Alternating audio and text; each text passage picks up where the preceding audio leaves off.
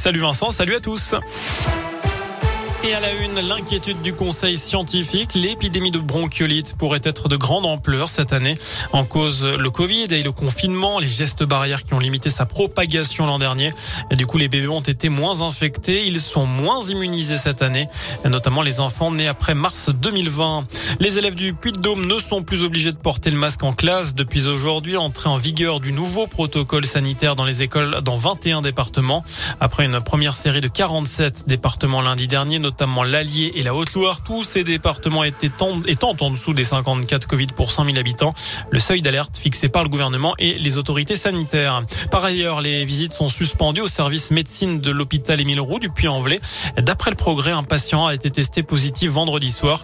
Derrière, un tiers du service a été contaminé. Le centre hospitalier a donc suspendu les visites dans ce service. Un seul des huit malades était vacciné mais immunodéprimé. Dans le reste de l'actu, c'est la fin de trois ans de travaux sur la 60 entre Clermont et Le Cré depuis septembre 2018. Cette portion d'autoroute de 11 km faisait l'objet d'un élargissement. C'est désormais terminé. La vitesse passe donc de 90 à 110 km heure à partir de ce lundi après-midi. La PRR, la société, promet confort et fluidité aux dizaines de milliers d'usagers quotidiens. Il était le spécialiste santé de France 2. Le médecin Jean-Daniel Flézaki a été retrouvé mort jeudi dernier sur une plage des Sables d'Olonne en Vendée. Il aurait été victime d'un malaise.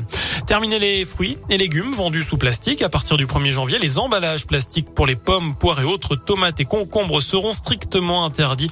Un décret doit être publié demain avec la liste exacte des produits concernés.